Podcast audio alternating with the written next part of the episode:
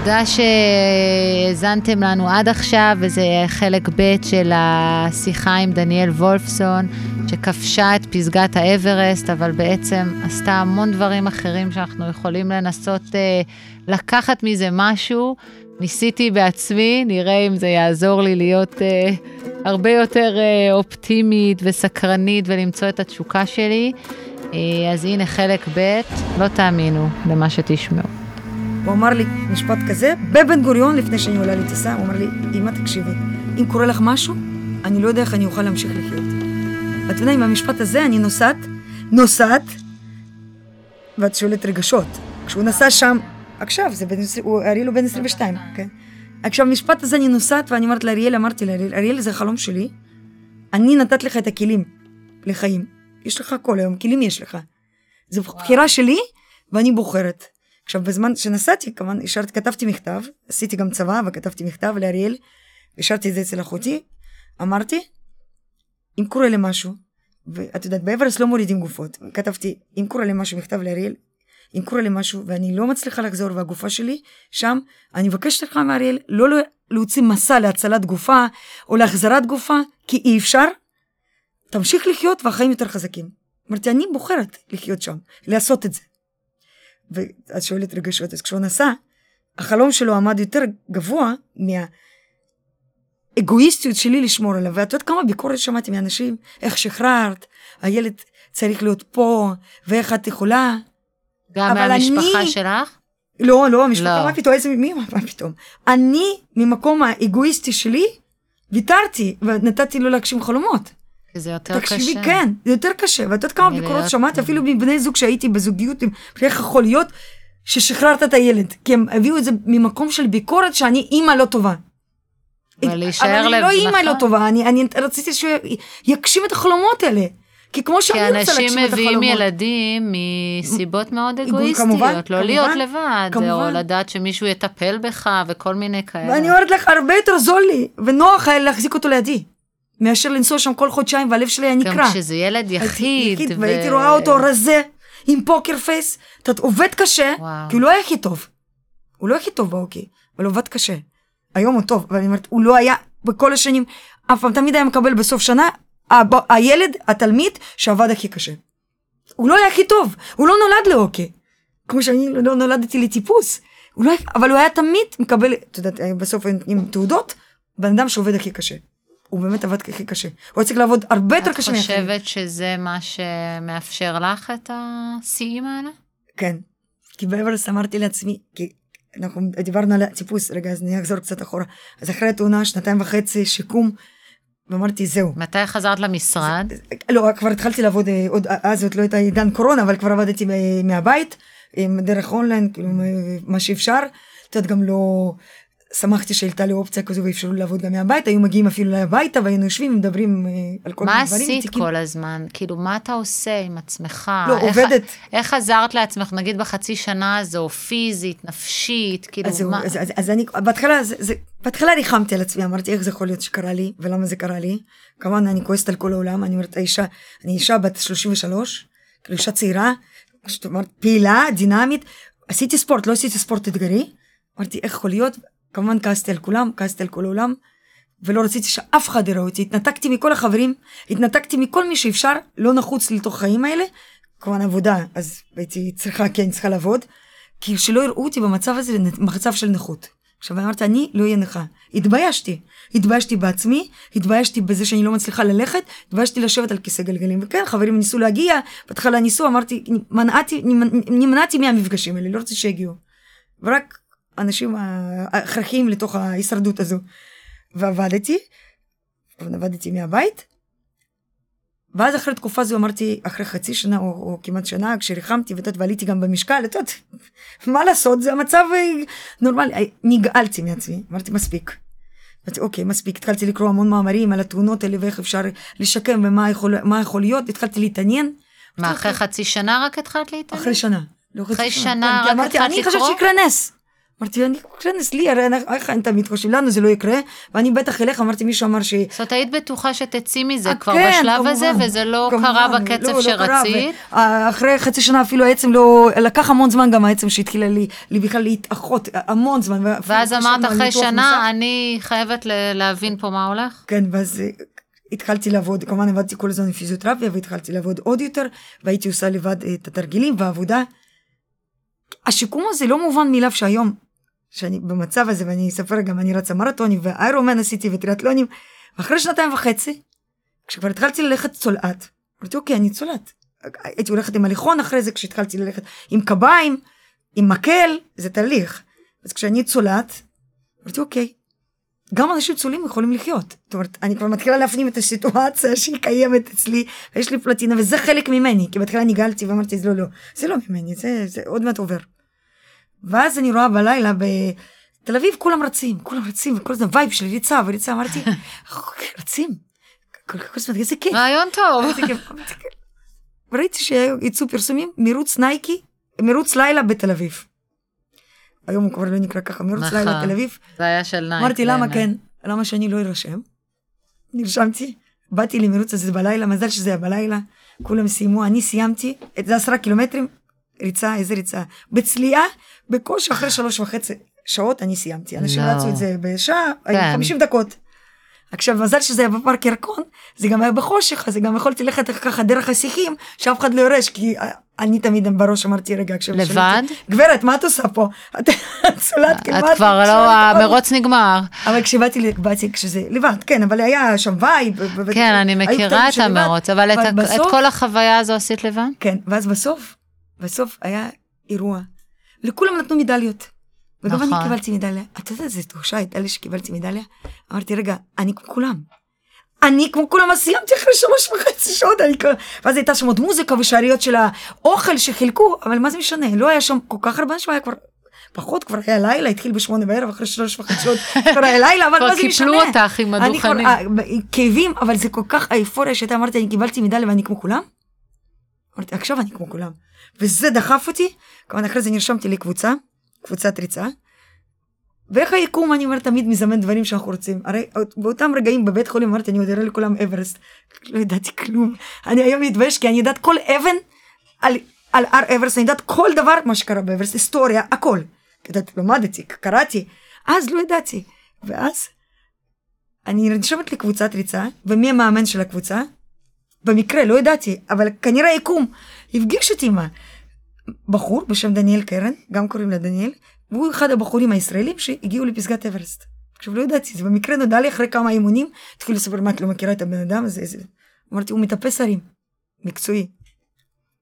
אמרתי, "מה, בשביל זה היה כמו גת, כמו, אלוהים, רגע, אפשר לגעת בבן אדם הזה, ואז התח... נרשמתי לקבוצה, התחלתי להתאמן, והצעתי איתו פעם ראשונה, אני הצעתי איתו למסע הרים לרומניה, אחרי זה גם איתו... שיתפת אותו בחלום הזה שלך? לא, מה פתאום התביישתי, מה פתאום, פתאום, במסע רומניה, ובמסע רומניה זה המסע של שבוע, יצאנו חבר'ה ישראלים, הוא הוביל את המשלחת הזו איתה, ויש שם הרים 2800, לא הרים גבוהים, אבל עשינו שם קצת סנפלינג וקצת אה, טיפוס וקצת אתגר, ואני אומרת לך, אני הרגשתי שם, הכי אני, הרגשתי שאני מאה אחוז, כאילו מתפקדת, ואנשים שם, היה להם קשה, והתלוננו. כמה ו- זמן אחרי המרוץ של השלוש שעות זה היה? כמה זמן עבר? עוד שנה וחצי, עוד שנה וחצי, מרוץ היה... שהמשכת עם 2011 הייתה הקבוצה? תאונה, כן. ולא רק זה, אחרי זה יצאתי עם דניאל קרן למרתון אוורסט. באוורסט יש גם מרתון, מה base camp, אותו base camp שחייתי עכשיו חודשיים, גם עשיתי לא. איתו. ואני אומרת, איך היקום הפגיש אותי עם האדם הזה, לא סתם, ולא במקרה, כי הוא אותו חלום. ואז גיליתי את עולם ההרים, וגיליתי עולם הרים, והרגשתי בהרים, ככל שאני עולה בקושי של ההר, ככל שאני עולה בגובה של ההר, ככל שעולים בגובה של ההר אז יש כמובן סימפטומים ואלמנטים שצריך לדעת, מחלת גבהים, איך להתמודד עם זה, והקושי שצריך לדעת, אנשים מרגישים לא טוב לידי, לא משנה איזה משלחת ישראלית או רוסית או אמריקאית, ואני, לא רק שאני לא מרגישה לא טוב, אני מרגישה כל כך טוב, ולא ככל שאנחנו עולים ויותר קשה, אני מרגישה עוד יותר טוב. אני עוזרת לאנשים, אני מקימה אוהלים, אני אוכלת תיאבון, כי כל הסימפטומים האלה בערים שהם אה, מאוד אה, קשים לאנשים אחרים, ואני מתקדמת, ואני מרגישה שיש לי כנראה איזשהו, איך אומרים הרוסים? יש רק DNA של גובה. יש מושג כזה, DNA של גובה. לאנשים יש לפעמים יש DNA של גובה. ואני מרגישה, אני כאילו לידר, מאה אחוז, ולא שום נכות. לא ידעת שיש לך כזה דבר. כמובן שלא, מאיפה, אני מעולם לא הלכתי להרים לפני התאונה, לפני אז אותו אה, אירוע. איך, איך, אה, איך אפשר לגלות על עצמך משהו כל כך מדהים? זה- כאילו זה מקרי את חושבת, או שאת פתוחה לדברים, או... איך, איך בן אדם אחר שאומר, אני גם רוצה לגלות את הדבר הזה שלי, כי את מדברת על זה, כל מה שבא לי זה לטפס עכשיו על ההר. אני- אני עכשיו עושה ניתוח אחרי אברסט, כי אני אומרת, כי אומרים, רגע, זהו, עשית אברסט, מה עוד? ואמרתי, אברסט זה אבר- אבן דרך. יש לי מסע בדצמבר, מסע לאנטארקטיקה של חודש. אומרת, אני אוהבת כל כך הרים, איך... אני מרגישה בבית בערים, ודווקא, אני אומרת, זה כן הגורל, איך המקריות זימן את הדברים, וכמו שאמרתי, אז שם שכבתי בבית חולים, ודווקא התאונה הזו, המקום הכי נמוך והכי גרוע שיכולתי להיות ולדמיין שזה יקרה לי, דווקא שם, זה הביא אותי למקום הכי גבוה, ודווקא שם זה הביא אותי, אבל כן, כנראה יש איזשהו אה, דרך בחיים שמביא אותנו לרגעים שאנחנו רוצים. ואני אומרת, יש אדם שרוצה לאפות, אוהב לאפות, אז הוא מתפתח ולומד ומתקדם, אם באמת הוא רוצה. או יש אדם שאוהב ללמד. אני אומרת, איך אני אומרת, לכל אחד יש את האברסט שלו. זה שאני טיפסתי לאברסט, כמו אני אומרת, תרתי משמע אברסט, המקום הכי גבוה, זה פשוט כי אני אוהבת להיות בערים. פשוט גיליתי העולם הזה, וכן, הייתי פתוחה לגלות את העולם הזה. וכשהבחור הזה, דניאל קרן, אמר לי, בואי למשלחת, אמרתי, הרים, מסע, תרמיל? לא, לא, לא עשיתי את זה, לא, לא ישנתי מעולם באוהל, כאילו, אז. וגיליתי את העולם הזה, וכל כך התחברתי, וכל ה... המרכיב הזה, כל דבר היחד הזה, זה הביא אותי למקום הזה. אבל יש לי, הרי אנחנו מדברים על המקצוע, ואני אומרת עריכת דין הרגע, אבל אני גיליתי את העולם הזה, כבר חזרתי למשרד ועובד במשרד, ואני אומרת, ובמשרד אני מרגישה, הרגשתי כמו גנב, כמו פושע שצריך לצאת לחופשות. עכשיו אני הרי כל היום, אני עכשיו רוצה, רוצה לשמור על המקצוע, כי זה טוב לי, אני אוהבת את מה שאני עושה. מנגד יש לי את החלום הזה, כמו נרקומן שרוצה את הסם שלו לצאת להרים, ככה אני מרגישה בערים, אני כמו נרקומן בערים. תגידי, מתי, אה, מתי בעצם אה, אמרת, אני מתחילה להתאמן לאברסט, או שזה לא היה, היה רגע כזה? לא, היה רגע כזה כמובן, לא, לא רק למתאמן לאברסט, מתי הבנתי שאני בכלל מסוגלת לעשות אברסט, לא עם דניאל קרן, זה, אז התחלתי לטפס הרים, ויצאתי והבנתי שהוא לא מוציא משלחות לעוד יעדים, ואז התחברתי, בזכות השפה הרוסית שלי, התחברתי למשלחות רוסיות, שיצאתי איתם להמון ערים, משלחות בארצ... באירופה, לארצות הברית, פשוט חיפשתי ואמרתי מי יוצא לאיזה ערים, והייתי יוצאת, ויוצאת יוצאת. ואז במשלחת רוסית פגשתי, יצאתי איתם למסע לקנקגואה, הר הקנקגואה זה בדרום אמריקה, הר הכי גבוה, 7,000 מטרים. וואו. יצאתי עם חבר'ה רוסים, ואז אני נמצאת שם, ובמשלחת הזו היו שני אנשים שעשו אברסט.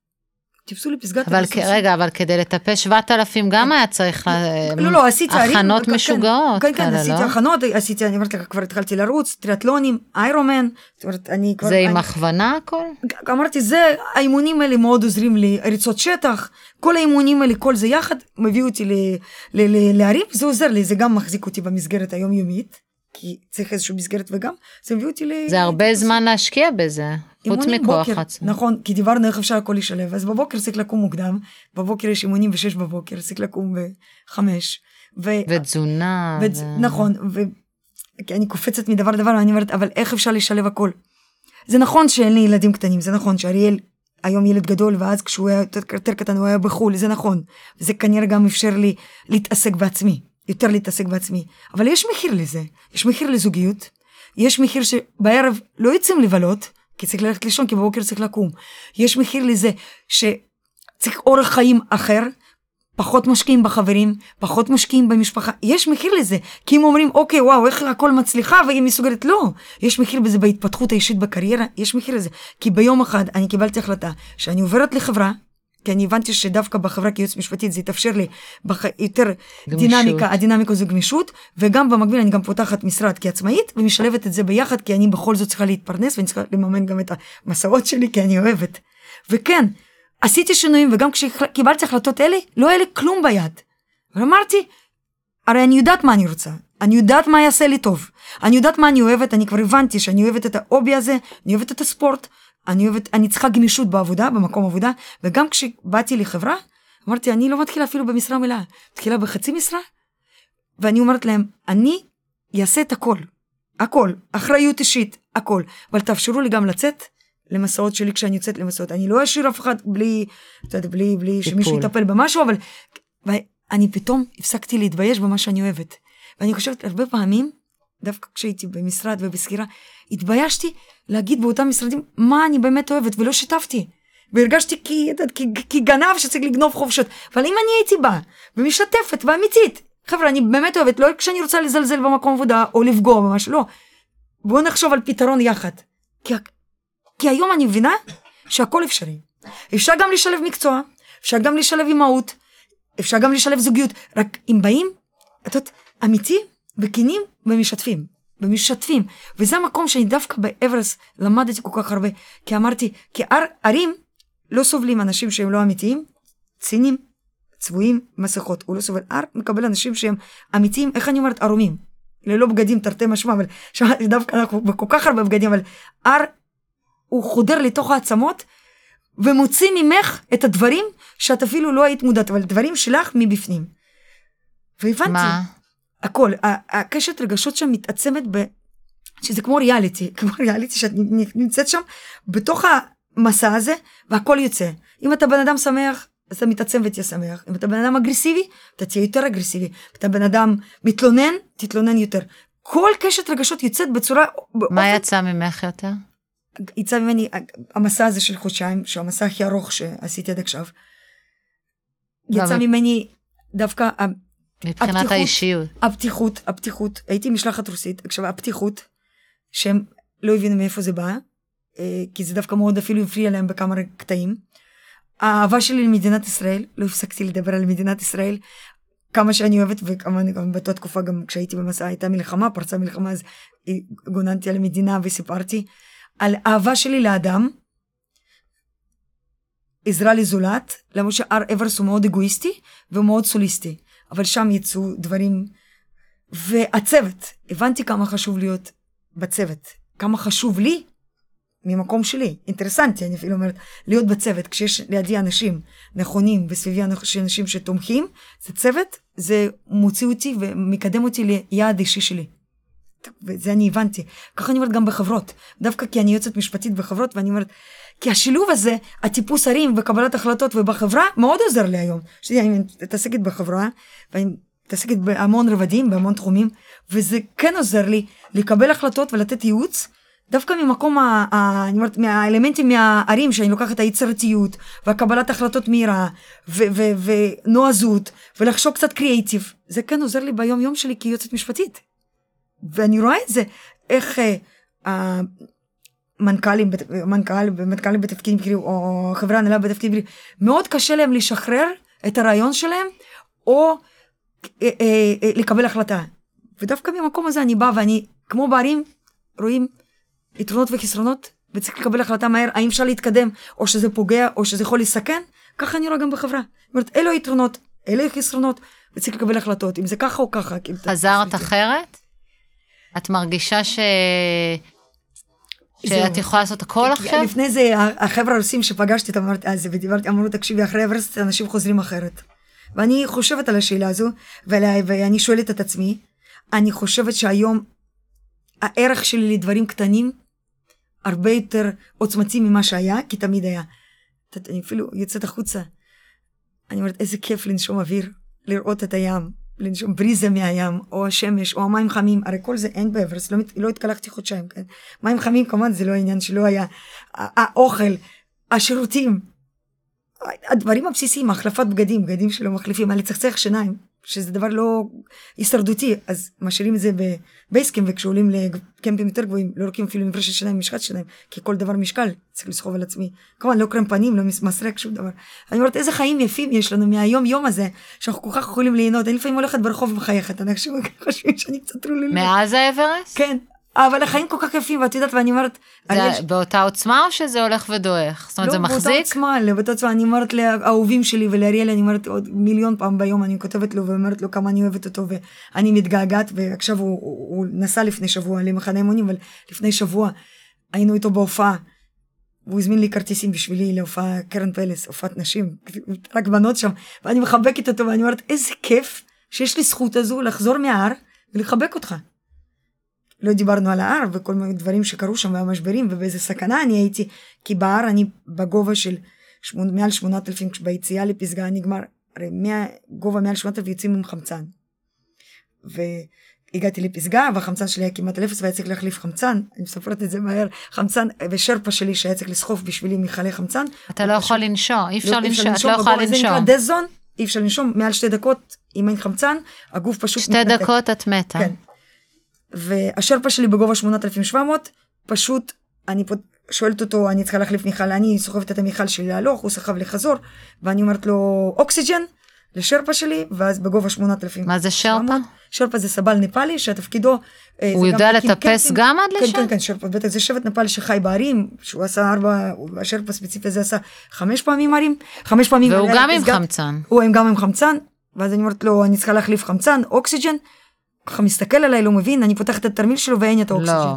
כי הוא הוריד את זה בדרך, זה בדיעבד לא. מידע. כן, זה סיפור. הוא הוריד את זה בדרך, ולמה אני מספרת את זה בגובה 8,700, ואז אני אומרת אוקסיג'ן. לא, זה מטורף. ואני אומרת לו אוקסיג'ן, ואני אומרת אוקסיג'ן, ואז הוא אומר לי ככה אוקסיג'ן, הוא לא מבין. ואני אומרת לו אוקסיג'ן, פותח תרמיל, אין חמצן? לא. רגע, רגע, זה עוד לא סיימתי. לא, אני לא עומדת בזה. רגע, לא סיימתי. ואז אני אומרת, אין חמצן, והחמצן שלי על אפס, כי אני כבר השתמשתי בכל החמצן שהיה לי בתיק, כי אני סחבתי להלוך. והוא פשוט קם והולך, ועדיין האנשים, זה 8,700, תקשיבי, זה תלול, זה מסלול תלול, מאוד מאוד צר, זה סכין, תהום מצד אחד, תהום מצד שני, על החבל, אנשים עדיין ממשיכים לטפס לפסגה, כי היו אחראי על הפסגה, וחלק יורדים, ואז אני תופסת מישהו, אדם, שהוא מטפס, תופסת לו ביד ואומרת לו, I have no oxygen, please remember my name, my name is דניאל וולפסון, tell to my family I have no oxygen.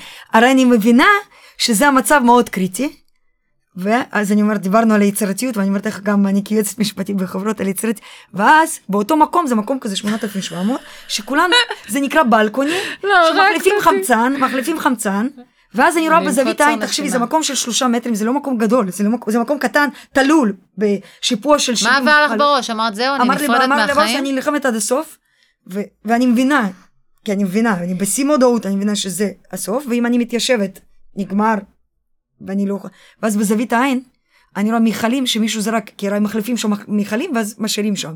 בחלק מצב, ואז אני אומרת, יכול להיות שיש עוד, את יודעת, לא תמיד מחליפים את החמצן על אפס.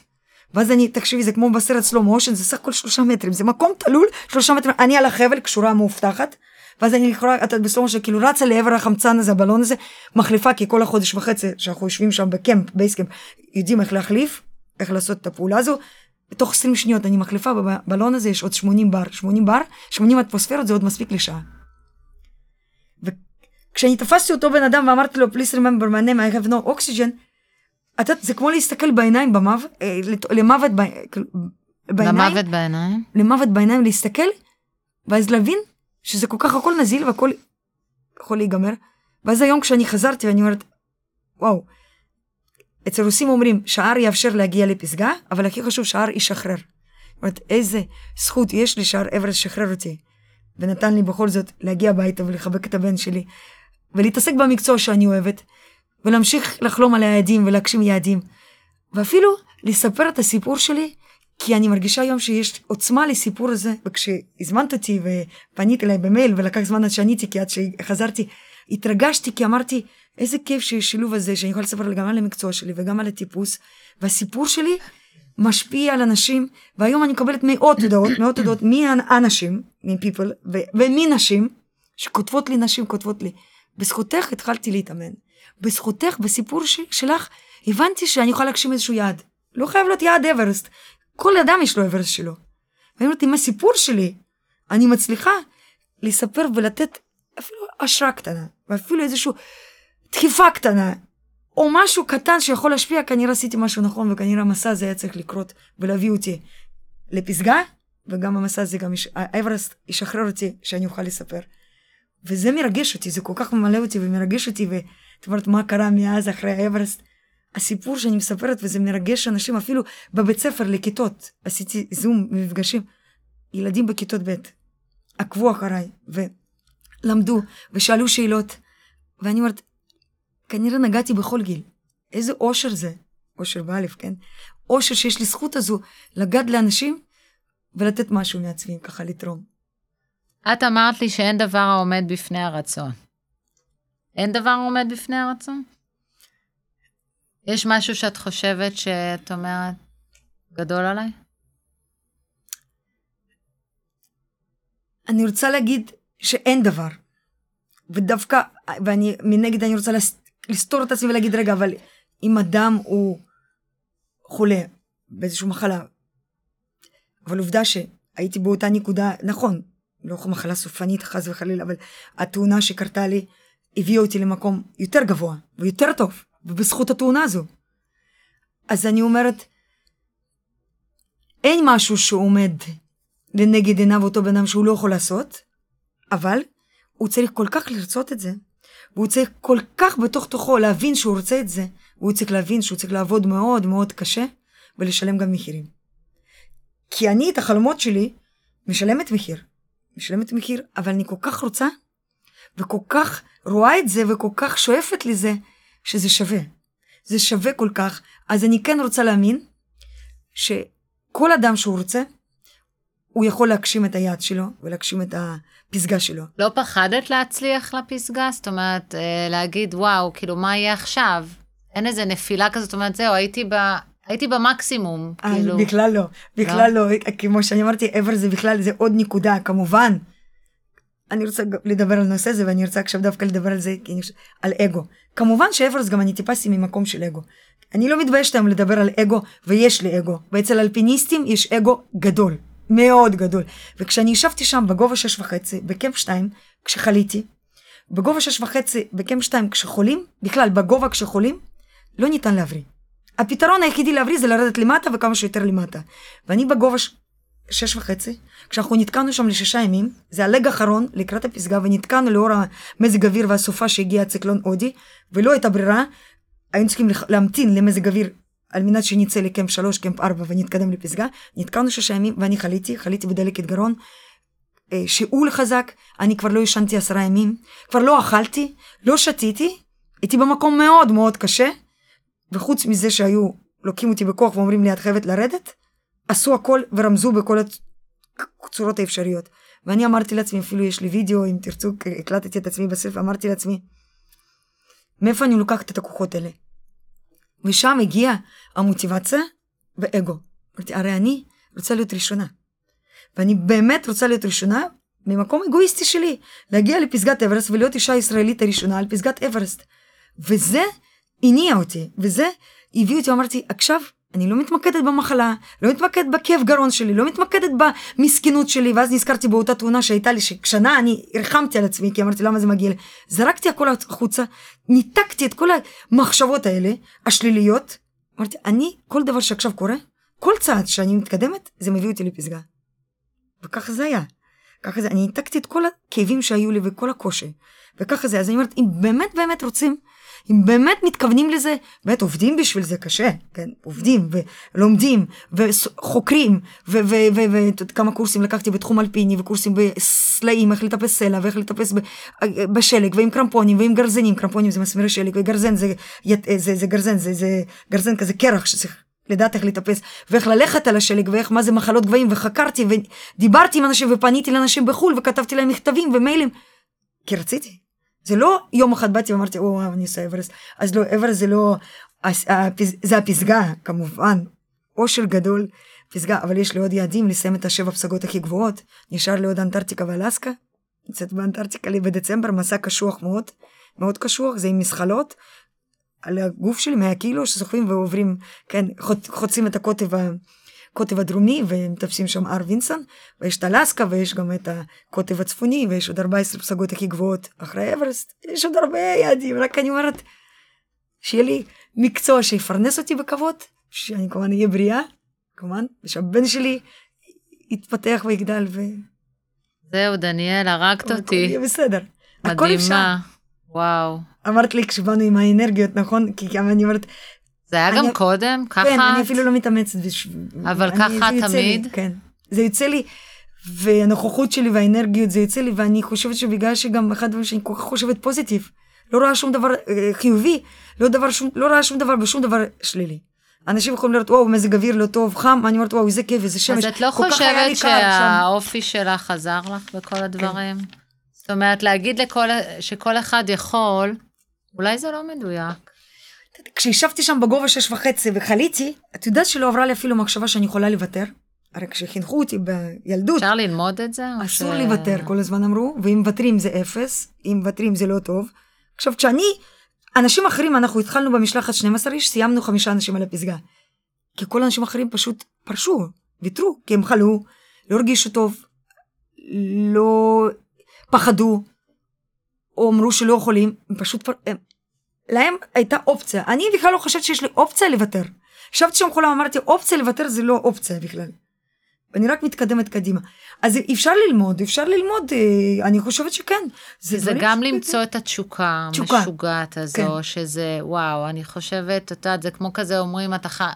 להתאהב, זה חוויה כזו נכון. שאתה לא יכול, כאילו, או שהיא קורית לך או שהיא לא קורית לך, אבל התשוקה הזו, כאילו, זה מדהים, זה יכול גם לא לקרות לך כל החיים. נכון, נכון.